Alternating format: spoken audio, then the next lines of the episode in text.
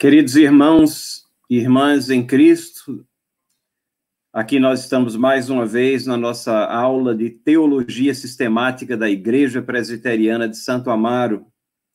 É sempre um privilégio, um prazer poder compartilhar a palavra de Deus e procurar compreendê-la e aplicá-la em nossas vidas. Durante esses domingos, que temos é, que nos precedem aqui, nós temos é, analisado a morte de Cristo. O reverendo Felipe Fontes nos falou sobre a natureza da expiação, ou da sua morte expiatória. No domingo passado, nós tivemos a oportunidade de falar sobre a extensão da expiação, procurando responder à pergunta por quem Cristo morreu e vimos que ele efetivamente morreu para salvar o seu povo, deu a sua vida pelas suas ovelhas, como nos ensina a palavra de Deus. Cristo é, e Cristo em toda a sua divindade e toda a sua humanidade, a palavra de Deus nos ensina que ele verteu o seu sangue por sua igreja, pelo seu povo, por aqueles que ele vem arrebanhando, criando um povo para si, uma nação santa, sacerdócio real, raça eleita, e nós somos, pela sua graça, misericórdia, agregados a esse povo na medida em que o Espírito Santo toca os nossos olhos e nós nos apercebemos da nossa condição de pecadores, que não merecemos nada, mas que recebemos dele esse indizível amor, e ele nos traz e nos agrega a esse povo onde nós somos adotados como filhos de Deus. Jesus Cristo é inclusive chamado de irmão nosso pela identificação que ele tem conosco pela encarnação, porque ele se fez homem e habitou entre nós. O nosso assunto nessa manhã é a vitória de Cristo ou a ressurreição. A ressurreição de Cristo, o que a gente poderia chamar a grande vitória do Redentor. Mas antes disso, vamos procurar a orientação de Deus em oração para que ele ilumine os nossos pensamentos e o nosso entendimento. Senhor Deus e Pai de misericórdia, nós te agradecemos pelas bênçãos recebidas porque podemos estar aqui nesse momento, porque podemos abrir a tua palavra com liberdade, estudar os teus princípios, os teus preceitos, nos conectar com tantos irmãos, mesmo remotamente, pela maravilha da tecnologia, conhecimento que vem de ti, faz-nos gratos por isso. E faz com que possamos usar todas essas bênçãos que tu nos dás para crescermos também em graça, em sabedoria, na conscientização de que somos teus e na percepção das tuas demandas para o nosso caminhar, para os nossos passos aqui nessa peregrinação. Abençoa o teu povo, abençoa esses momentos, esses minutos, em nome de Jesus. Nós te suplicamos. Amém. A grande vitória do Redentor. Quando nós falamos da ressurreição de Cristo, nós podemos chamá-la da grande vitória, porque é ali que o plano de salvação ele encontra a derrota da morte. E um verso chave que nós podemos conservar em mente durante todo esse período de exame da ressurreição de Cristo é exatamente 1 Coríntios, capítulo 15, a, primeira, a segunda parte do versículo 54 e todo o versículo 55, onde Paulo emite esse brado: Tragada foi a morte pela vitória. Onde está, ó morte, a tua vitória? Onde está, ó morte, o teu aguilhão?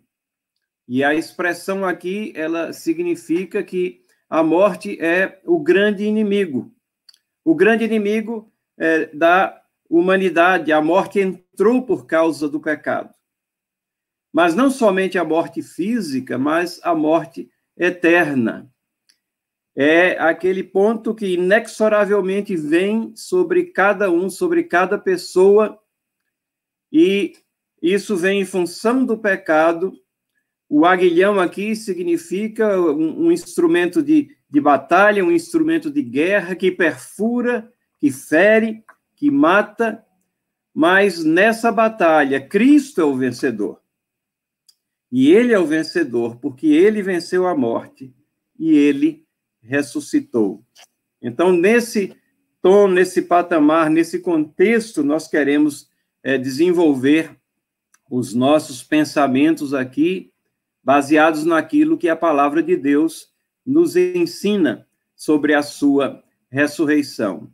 E nós queremos fazer isso é, caminhando aqui em quatro passos, em quatro estágios aqui. Primeiro, vamos dar uma examinada do relato da ressurreição, aquilo que a palavra de Deus registra sobre a ressurreição de Cristo Jesus.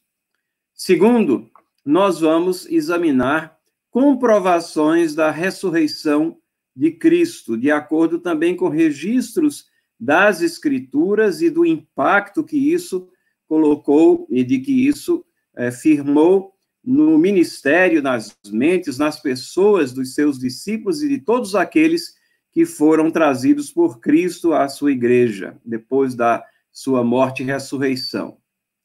Terceiro, nós queremos é, dar uma amplitude no nosso olhar aqui e ver o significado teológico dessa vitória de Cristo o significado teológico da ressurreição. Ela não está restrita apenas à questão da salvação pessoal, mas ela tem um, um impacto e um aspecto é, cósmico que abrange todo o cosmo, toda a criação. Nós vamos olhar dessa maneira quando estivermos examinando o significado teológico. E, por último, em quarto lugar, nós queremos estreitar a nossa visão, nosso foco para as nossas vidas. Quais as implicações dessa doutrina para a nossa vida? Comecemos então com o relato. A ressurreição de Cristo é um daqueles relatos da vida de Cristo que se encontram nos quatro evangelhos. Nós sabemos que os primeiros três evangelhos, Mateus, Marcos e Lucas, são chamados de evangelhos sinóticos, porque são eles que apresentam de uma forma conjunta mais ou menos o mesmo período, as mesmas situações da vida de Cristo. Cada um tem um prisma diferente, cada um apresenta um aspecto um pouco diferente, mas eles têm, assim, uma visão conjunta é, da vida de Cristo. E às vezes você encontra uma riqueza de detalhes em um deles uma, um resumo um pouco mais é, rápido, como, por exemplo, Marcos é chamado Evangelho da Ação, porque ele é muito preciso, ele tem pouca descrição, mas ele descreve a movimentação das situações na vida de Cristo. Lucas tem toda aquela precisão, aquela acuidade do fato de ele ser médico. Cada um trouxe a sua visão e esses homens escolhidos por Deus, homens santos inspirados pelo Espírito Santo, registram então, a vida de Jesus Cristo para o nosso conhecimento, olhando de ângulos diferentes, de tal forma que nós temos uma visão completa daquilo que foi a vida de Cristo aqui no seu ministério na terra. Os três primeiros evangelhos são os evangelhos sinóticos, todos eles trazem relatos da ressurreição de Cristo. O evento é o, o ápice na história da humanidade, a crucificação e a ressurreição a morte sendo vencida. O Evangelho de João, escrito anos eh, depois dos eh, evangelhos sinóticos, mais ou menos uns 40 anos depois que os evangelhos sinóticos já estavam escritos e em circulação, ele complementa, então, alguns pontos na vida de Cristo, dedicando-se com muita ênfase, quase que metade do Evangelho de João, a última semana de Jesus Cristo aqui, e, consequentemente, ele é muito rico em detalhe, ele é muito rico em, em doutrina também, ele entrelaça todas aquelas verdades na doutrina da pessoa de Cristo Jesus.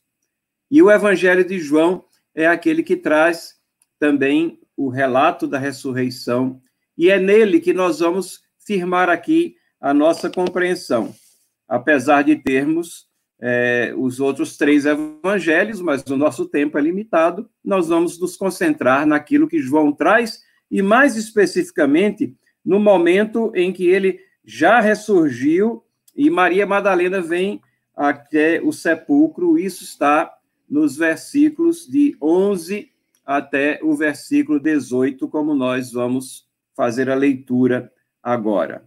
Então, leiamos aqui conjuntamente e com atenção o que é que João tem a nos mostrar aqui nesses versículos. O texto diz assim: Maria, entretanto, permanecia junto à entrada do túmulo, chorando. Enquanto chorava, abaixou-se e olhou para dentro do túmulo e viu dois anjos vestidos de branco sentados onde o corpo de Jesus fora posto, uma cabeceira e outro aos pés. Então eles lhe perguntaram: Mulher, por que choras? Ela lhes respondeu: Porque levaram o meu senhor e não sei onde o puseram. Tendo dito isso, voltou-se para trás e viu Jesus em pé mas não reconheceu que era Jesus. Perguntou-lhe Jesus: Mulher, por que choras? A quem procuras? E ela, supondo ele ser o jardineiro, respondeu: Senhor, se tu o tiraste, dize-me onde o puseste, e eu o levarei. Disse-lhe Jesus: Maria. E ela, voltando-se, lhe disse em hebraico, Rabone, que quer dizer mestre. Recomendou-lhe Jesus: Não me detenhas, porque ainda não subi para o meu Pai. Mas vai ter com meus irmãos e dize-lhes: Subo para o meu Pai e vosso Pai, para meu Deus e vosso Deus então saiu Maria Madalena anunciando aos discípulos: Vi o Senhor, e contava que ele lhe dissera essas coisas. Lemos então os versículos 11 a 18 desse trecho aqui do capítulo 20 de João. Como eu disse, é apenas um, um, um segmento do relato da ressurreição. Nós não lemos todos os pontos aqui e eles estão registrados em Mateus capítulo 28, Marcos 16, Lucas 24, mas nós escolhemos ler aqui João 20, versículos 18, 11 a 18.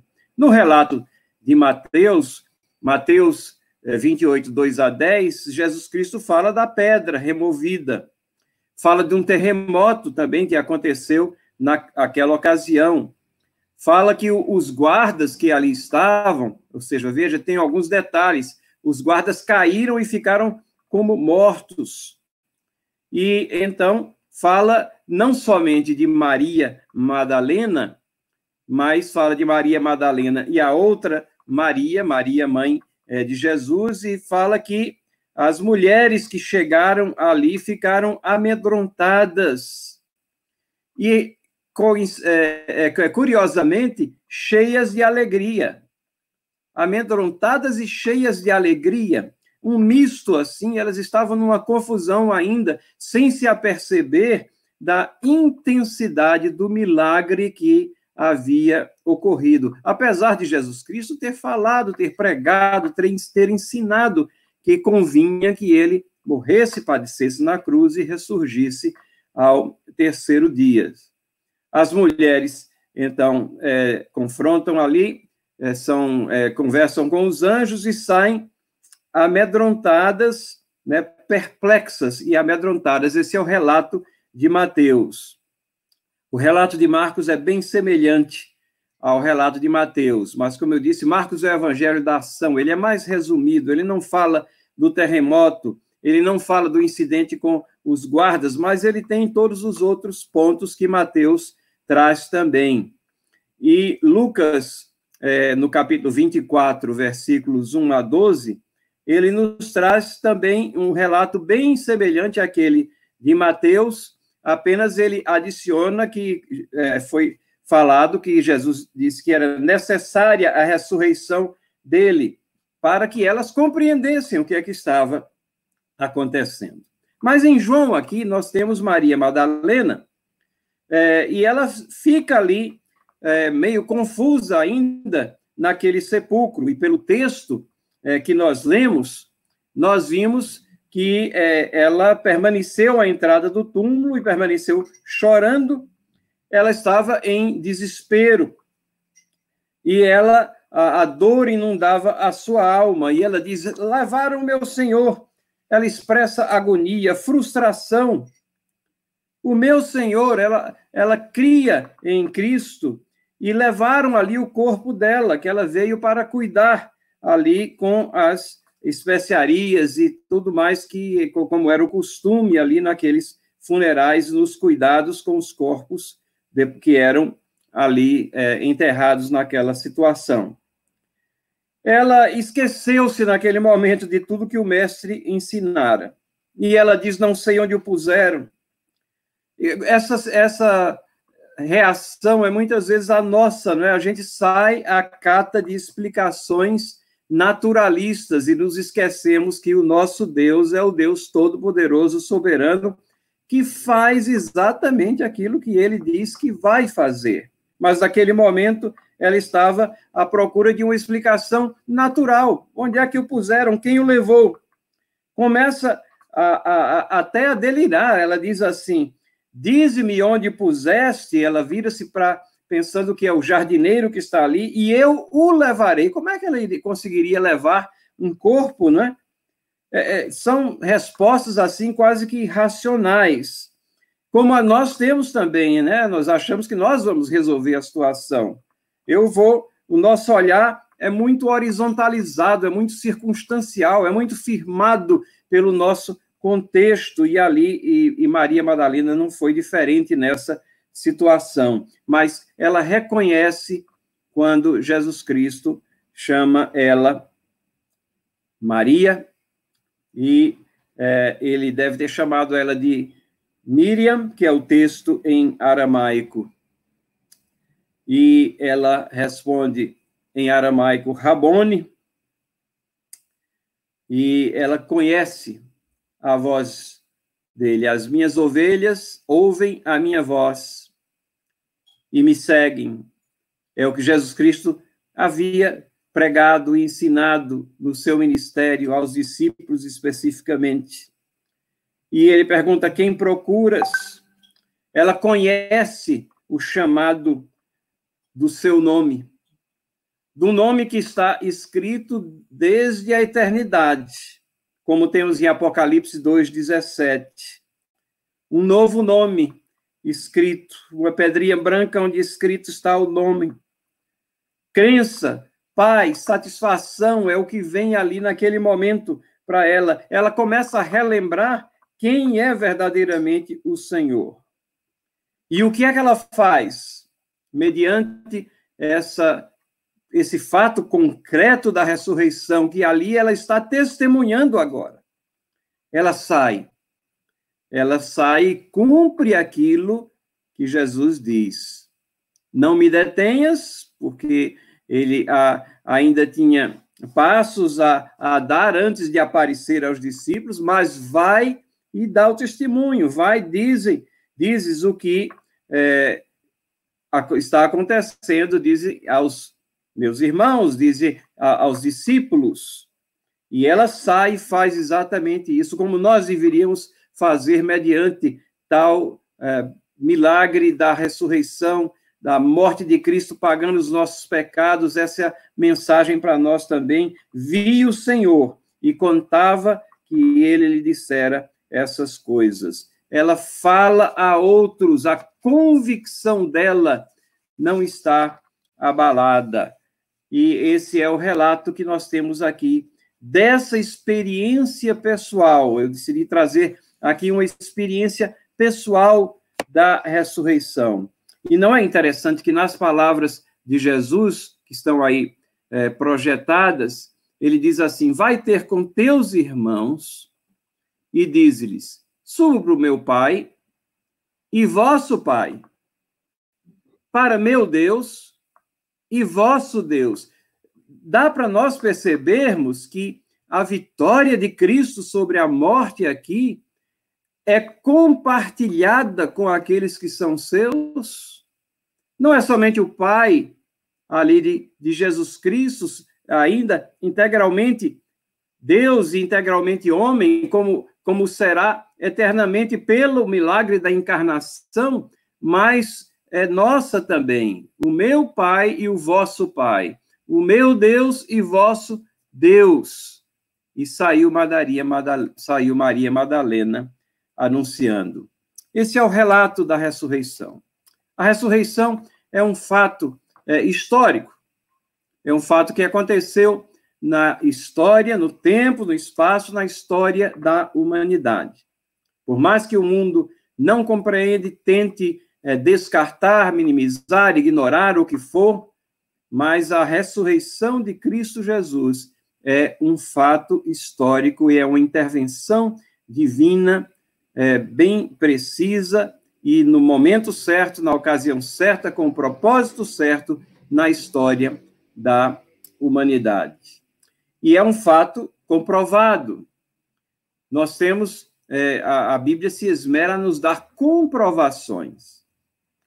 Na realidade, nos escritos dos apóstolos, que são as aplicações dos ensinamentos de Cristo, os desdobramentos, o histórico da igreja, a Bíblia se esmera de trazer um capítulo é, inteiro aqui só sobre a ressurreição, que é 1 Coríntios, capítulo 15.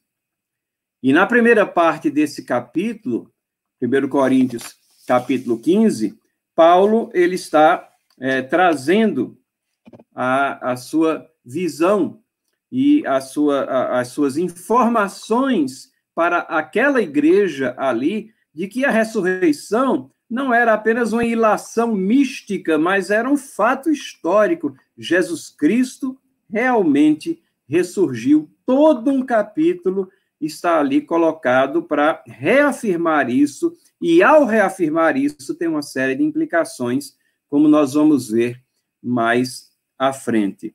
Durante todo esse capítulo 15, Paulo está empenhado em substanciar esses fatos do evangelho, especialmente a veracidade da ressurreição. E ele vai demonstrando né, que não está pregando apenas uma filosofia subjetiva e real, é, transcendente, mas ele está entrelaçando as verdades pregadas ao desenvolvimento, ao desenrolar da história. Nos versículos 3 a 11, Paulo vai mostrar qual a mensagem indicando que não foi inventada por ele, não, mas ele é uma testemunha fiel, tão somente isso, transmissor daquilo que ele ouviu. E ele vai falando essa mensagem. Que mensagem? Cristo morreu pelos nossos pecados, o único sacrifício capaz de salvar, segundo as Escrituras. O plano soberano de Deus é esse e não uma consequência irremediável de atos de homens. Cristo foi sepultado, ou seja, a morte dele também foi real. Ele pagou efetivamente pelos pecados do seu povo e ele ressuscitou ao terceiro dia, e isso representa a vitória final sobre a morte. E então apareceu nesse trecho que nós vamos ver, nós vamos ver que Paulo levanta aqui o fato de que ele apareceu. Não é uma história meramente espiritual, ou como alguns teólogos é, do passado e alguns que fazem mímica deles ainda no presente dizem, não, isso é, é supra-história, isso é a forma como é, algum evento lá que a gente não sabe como é que foi, impressionou a mente dos discípulos. Não, Paulo está consciente e está se esmerando aqui em explicar que isso é uma história testemunhada. Apareceu a Cefas, aos doze, mais de 500 irmãos, a Tiago, aos doze novamente, e depois ao próprio Paulo. E essa mensagem, ela se baseia em fatos comprovados. Não importa quem a pregue, ela é verdade, é a base da nossa crença. Assim nós cremos. Vamos ver esses versículos aqui, como é que Paulo coloca essas verdades aqui para nós. Diz aqui o texto: Irmãos, venho lembrar-vos o evangelho que vos anuncieis. Vos anunciei, o qual recebestes e no qual ainda perseverais. Então, Paulo não está inventando nada, ele anunciou e ele, as pessoas estão perseverando, mas ele recebeu essa mensagem, esse evangelho. E ele continua: Por ele também sois salvos se retiverdes a palavra, tal como vula preguei. E a menos que tenhais crido em vão. Antes de tudo, vejam, vos entreguei o que também recebi: que Cristo morreu pelos nossos pecados, segundo as Escrituras, e que foi sepultado e ressuscitou ao terceiro dia, segundo as Escrituras. Nós não podemos é, deixar de notar a importância que Paulo dá aqui ao fato de que a ressurreição de Cristo ela é profetizada. Segundo as escrituras, vejam, as escrituras do Novo Testamento ainda estão sendo compostas aqui na época de Paulo. Mas ele sabe que o Messias ele não haveria de ficar aprisionado na, na cova, mas ele ressurgiria. Ele venceria a morte. E essas coisas que estão registradas nas Escrituras realmente se cumpriram. E aí ele começa o relato das aparições. E diz: E apareceu a Cefas, e depois aos doze. Depois foi visto por mais de 500 irmãos de uma só vez, dos quais a maioria sobrevive até agora, porém alguns já dormem. Depois foi visto por Tiago, mais tarde por todos os apóstolos, e afinal, depois de tudo, foi visto também por mim, como por um nascido fora de tempo. Paulo está fazendo aqui referência à, à, sua conversão, quando Cristo aparece a ele e é, chama a atenção dele, é, porque me persegues, né? Paulo, Saulo, Saulo, por que me persegues? E aí, aquele momento dramático da conversão de Saulo é o próprio Cristo que vem e separa ele para um fim específico, glorioso, de ser, como nós conhecemos Paulo, o apóstolo dos gentios. É aquele décimo segundo é, que faltava, né? É, porque é, Judas era aquele que estava inserido no meio dos doze, mas Judas veio atrair Cristo e depois foi feita é, uma eleição, mas nós não temos muitos relatos do que aconteceu depois dessa eleição e parece que Cristo tinha um nome dele, um nome dele para cumprir e para, é, para é, compor a, a, esse colegiado aqui dos doze apóstolos. Mas Paulo aqui continua, então, é, porque eu sou o menor dos apóstolos, que mesmo não sou digno de ser chamado apóstolo, pois persegui a igreja de Deus. Mas pela graça de Deus sou o que sou. E a sua graça que me foi concedida não se tornou vã. Antes trabalhei muito mais do que todos eles Todavia, não eu, mas a graça de Deus comigo. Portanto, seja eu ou sejam eles, assim pregamos e assim crestes. Notem como Paulo traz todas essas verdades aqui da ressurreição, verdades históricas, verdades profetizadas, cumpridas, testemunhadas, e entrelaça isso de uma forma toda pessoal com o seu ministério, com a sua vida e com o nosso evangelho, com a fé que nós professamos. Preocupação dele não é se firmar como sendo o melhor orador, o melhor interlocutor, o melhor escritor. Ele diz: quer seja eu, quer sejam eles que estejam trazendo a palavra. Assim nós pregamos, pregamos essa mensagem do Cristo vitorioso, o Cristo crucificado. Pregamos a, a, mensagem do Cristo que não somente morreu na cruz do Calvário, mas ressuscitou ao terceiro dia, venceu a morte. Assim nós pregamos, assim crestes.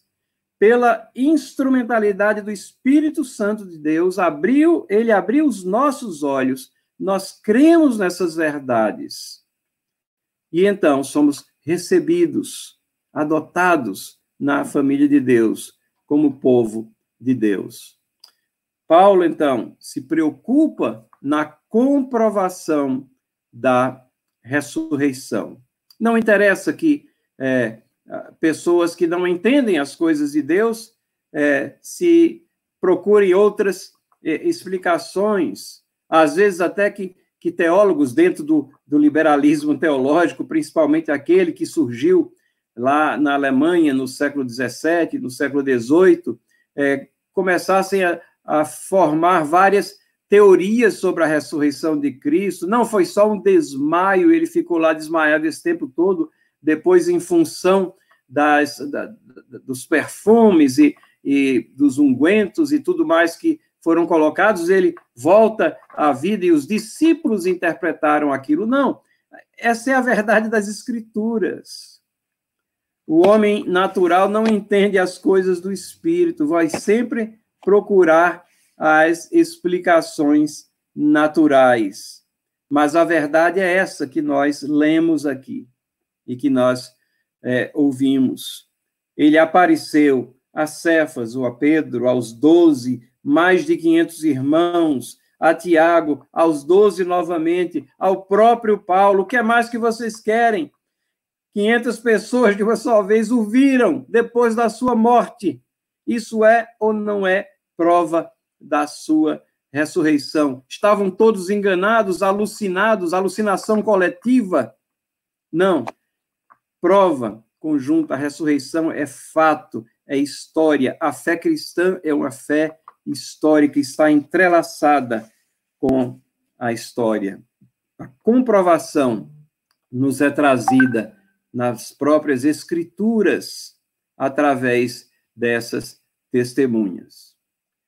Mas qual o significado teológico da ressurreição? A ressurreição tem esse significado da vitória de Jesus Cristo sobre a morte. Mas quando nós olhamos o todo da palavra de Deus, nós vemos que é, não está restrito apenas àquilo que nós chamamos o plano da salvação, mas tem um significado muito maior, porque tem a questão da existência do mal, a derrota do mal. E nós podemos identificar aqui vários pontos como sendo é, parte aqui desse significado teológico, como nós vamos ver aqui. A Bíblia descreve, então, essa vitória de Cristo de várias maneiras. Primeiro, é, uma, é um cumprimento aqui né, daquilo que é chamado proto-evangelho, em Gênesis capítulo 3, versículo 5. Ah, já havia a promessa, logo depois da queda, porém inimizade entre ti e a mulher, entre a tua descendência e o seu descendente. Este te ferirá a cabeça, tu lhe ferirás o calcanhar.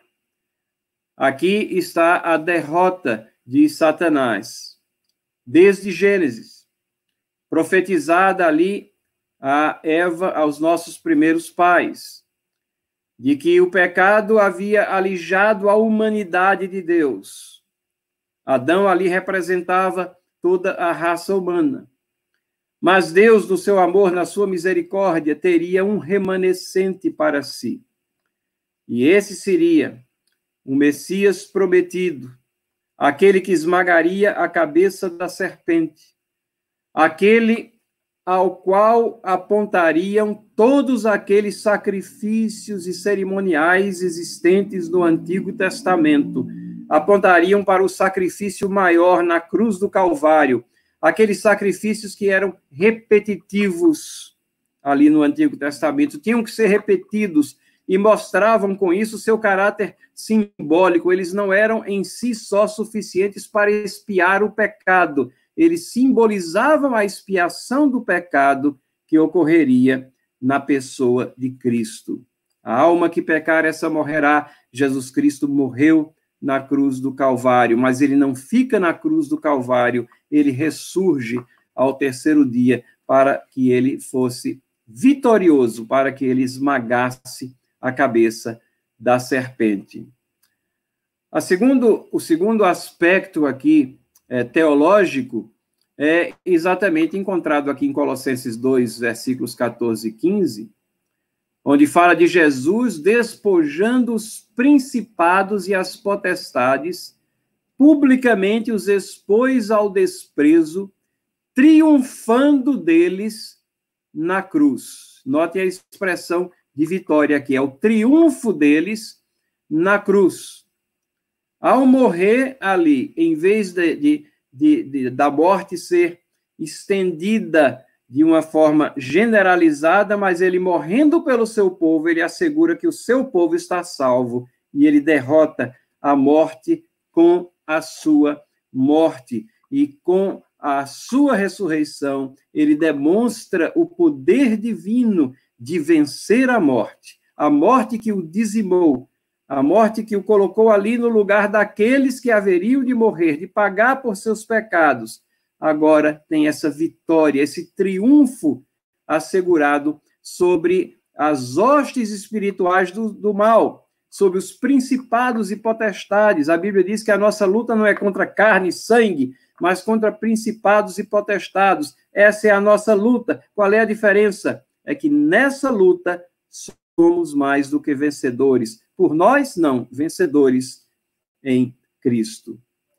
O terceiro aspecto aqui a gente poderia chamar de exorcismo cósmico. De uma forma geral, o pecado afeta toda a história do mundo. Então, João, capítulo 12, versículos 31 a 32, diz assim: Chegou o momento de ser julgado este mundo, e agora o seu príncipe será expulso. E eu, quando for levantado da terra, atrairei todos a mim mesmo. Isso dizia, significando de que gênero de morte estava para morrer.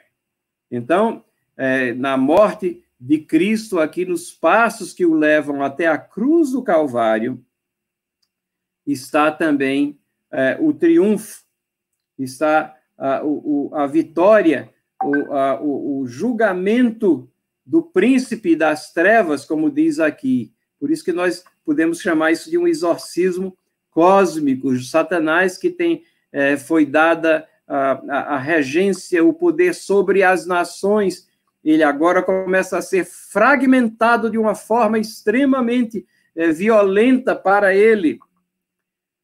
E a, a, mensagem de Deus, que era canalizada somente através de uma pequena nação até aquele momento, os guardiões dos oráculos de Deus, os judeus, agora com a morte e ressurreição de Cristo Jesus, Satanás não tem mais poder para enganar as nações, mas o evangelho começa a se espraiar.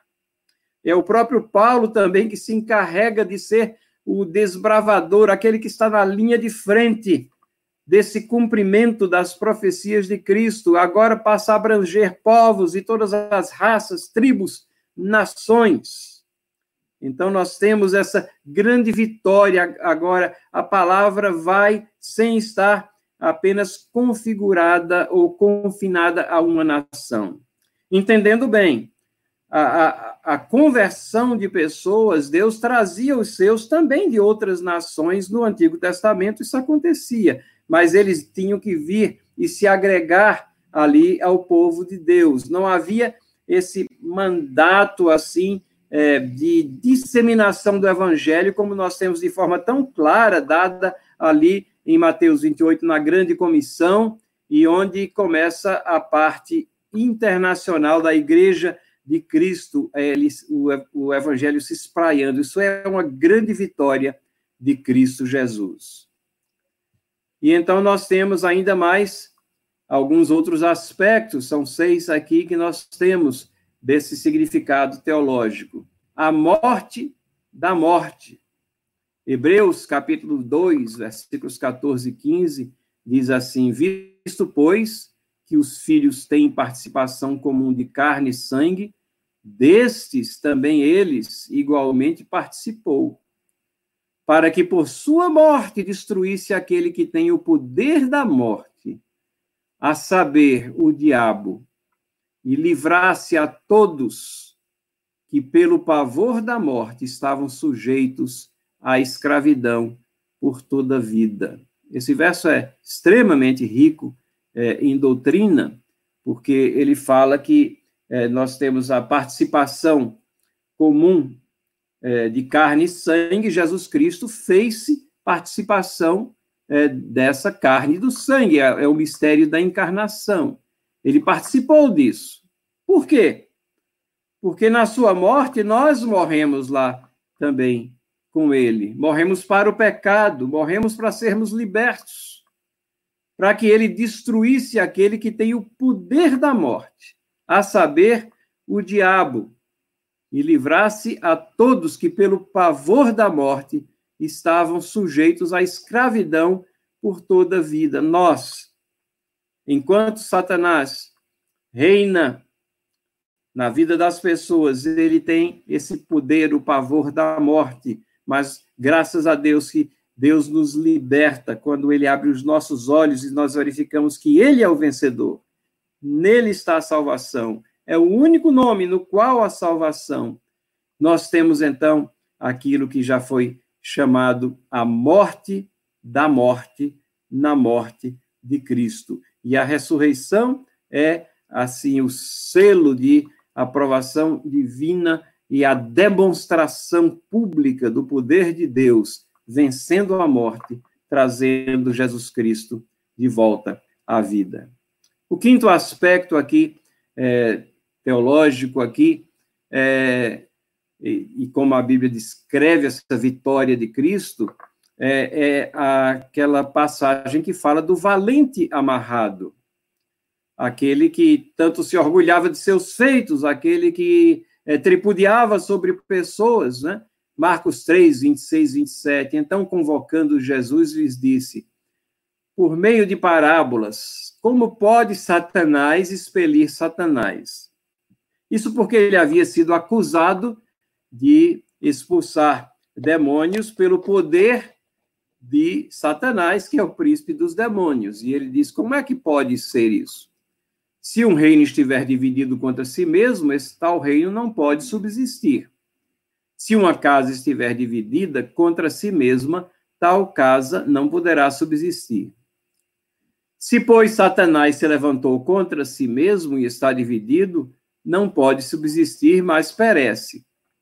Ninguém pode entrar na casa do valente para roubar-lhe os bens, sem primeiro amarrá-lo e só então lhe saqueará a casa. E o que Cristo está ensinando aqui é que é necessário um poder externo maior do que Satanás. A religião cristã, ela não é dualista, não são dois poderes que se equivalem. Às vezes vence um, às vezes vence outro. Isso é uma característica de certas é, ideias filosóficas e certas religiões orientais, mas a fé cristã não mostra que Satanás ele está, ele, ele foi dado esse poder de operar aqui, mas Deus reina soberana, soberanamente e Deus tem o poder de amarrá-lo, de amarrar o valente, de é, saquear a sua casa, de resgatar aqueles que estavam reféns de Satanás, são resgatados. Aqueles que eram o tesouro de Satanás, não, esses são meus. E aqueles que o Pai me deu, ninguém os arrebatará da minha mão. Esse é o ensinamento que nós temos é, do nosso Deus. E o sexto e último aspecto teológico que nós temos aqui é o dragão amarrado, a derrota final de Satanás, escrita em Apocalipse, capítulo 20, versículos 1 a 3.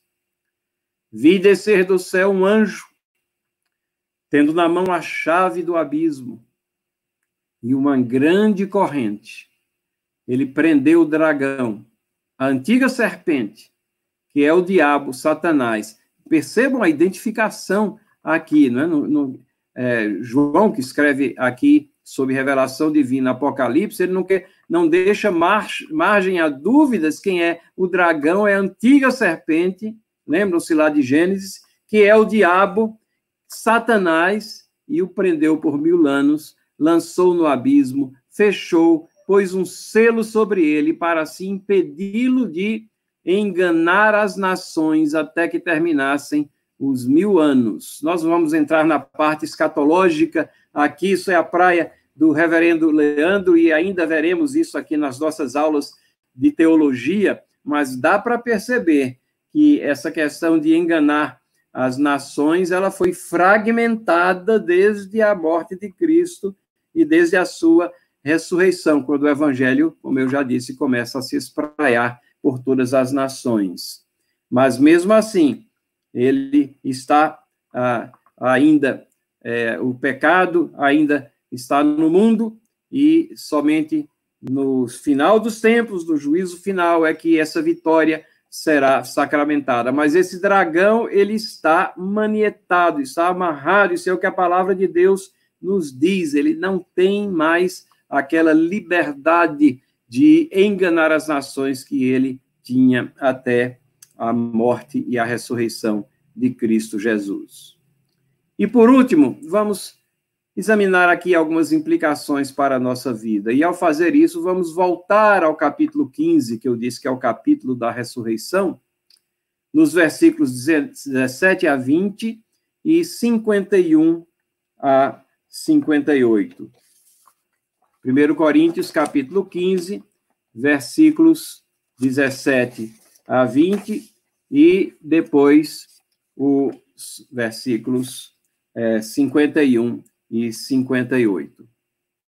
Diz assim a palavra de Deus aqui: E se Cristo não ressuscitou, é vã a vossa fé, e ainda permanecei nos vossos pecados. E ainda mais, os que dormiram em Cristo perecem.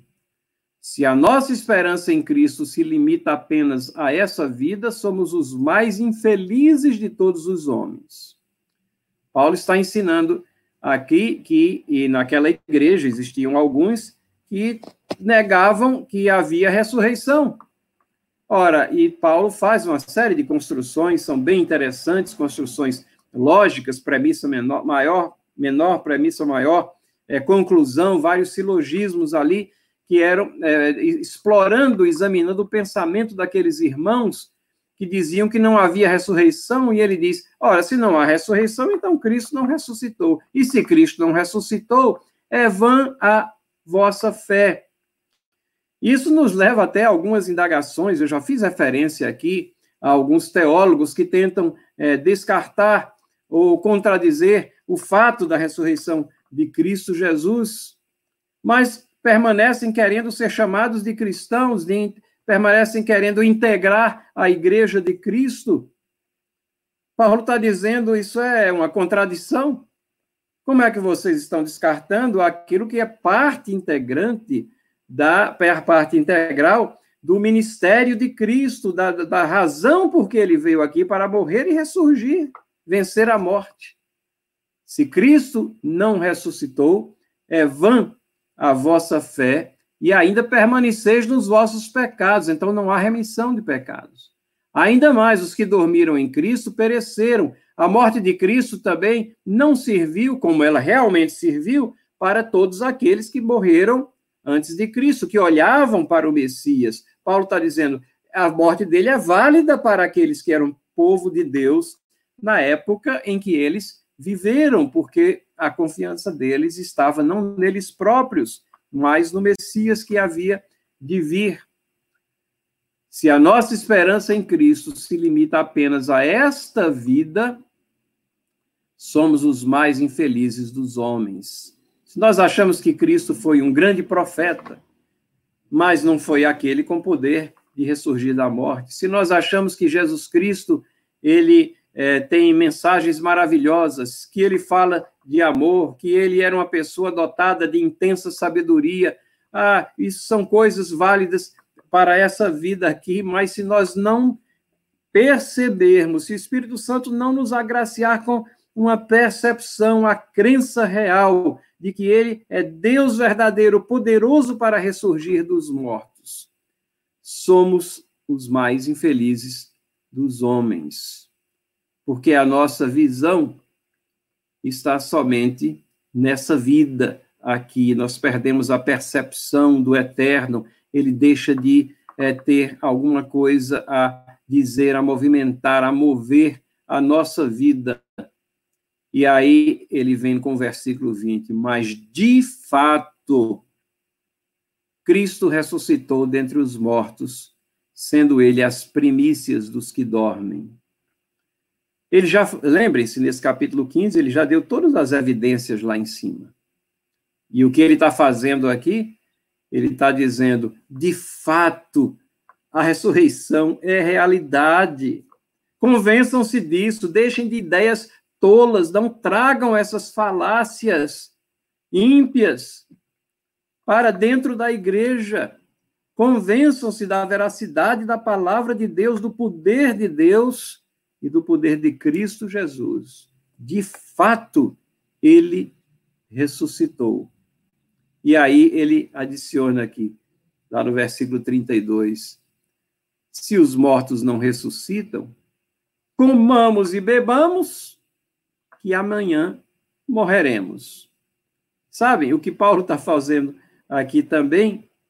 Ele está numa frase, ele trouxe para nós a filosofia de vida da grande maioria das pessoas, não é? Comamos e bebamos que amanhã morreremos. Na realidade, essa essa filosofia, ela tem até é, raízes assim profundas na, na academia, na, na comunidade intelectual, ela é chamada de existencialismo, o que basta é, e o, o, o, principal é o existência, é o, é o aqui, o agora, é a filosofia do aqui e do agora. Comamos e bebamos, porque amanhã morreremos. Que triste visão de vida. Que visão de vida sem esperança. Que visão de vida que não traz nenhum conforto ao nosso caminhar, nem aos nossos corações. Comamos e bebamos, porque amanhã morreremos. Graças a Deus que nós não temos que ter essa visão. Temos a revelação da palavra de Deus que nos mostra não, somos servos dele, temos diretrizes para o nosso caminhar, temos esperança e isso nos leva aos versículos seguintes aqui, quando ele fecha esse capítulo com esse hino aqui e mostrando que a vitória é nossa. Eis que vos digo um mistério. Nem todos dormiremos, mas transformados seremos todos. A ressurreição de Cristo não é somente para Cristo, mas foi para todos nós nós ressurgiremos também. No momento, num abrir e fechar de olhos, ao ressoar da última trombeta, a trombeta soará, os mortos ressuscitarão, incorruptíveis, e nós seremos transformados.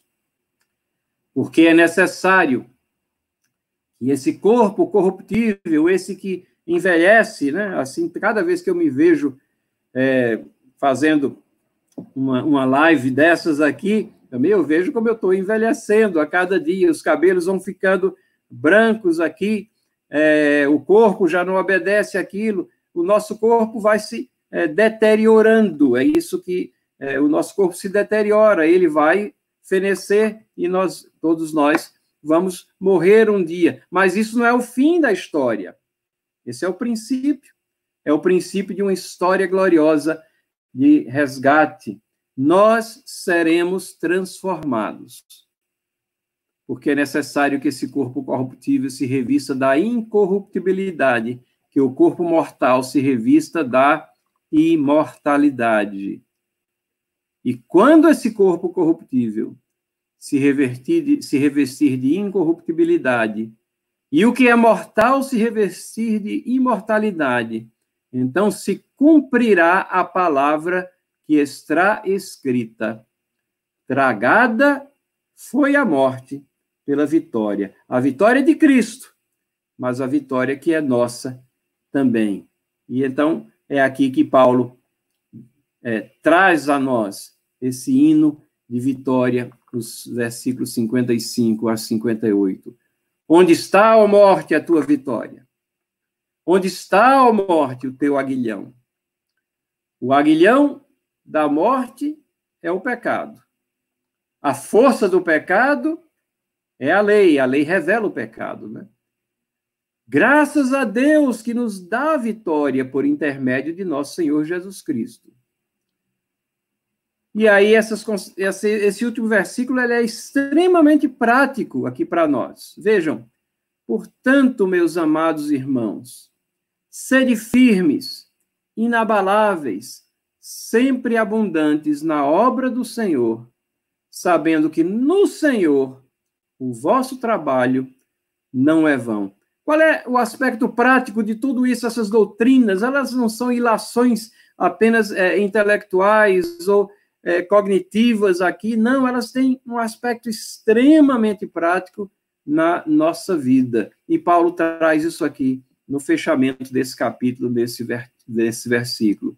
Portanto, em, em, função de tudo isso que eu já escrevi, em função de tudo que está aí em cima, em função, em função da veracidade da ressurreição, das testemunhas que comprovam, dos aspectos é, teológicos, é, da futilidade de negá-la, mas da, da grandeza de reconhecê-la.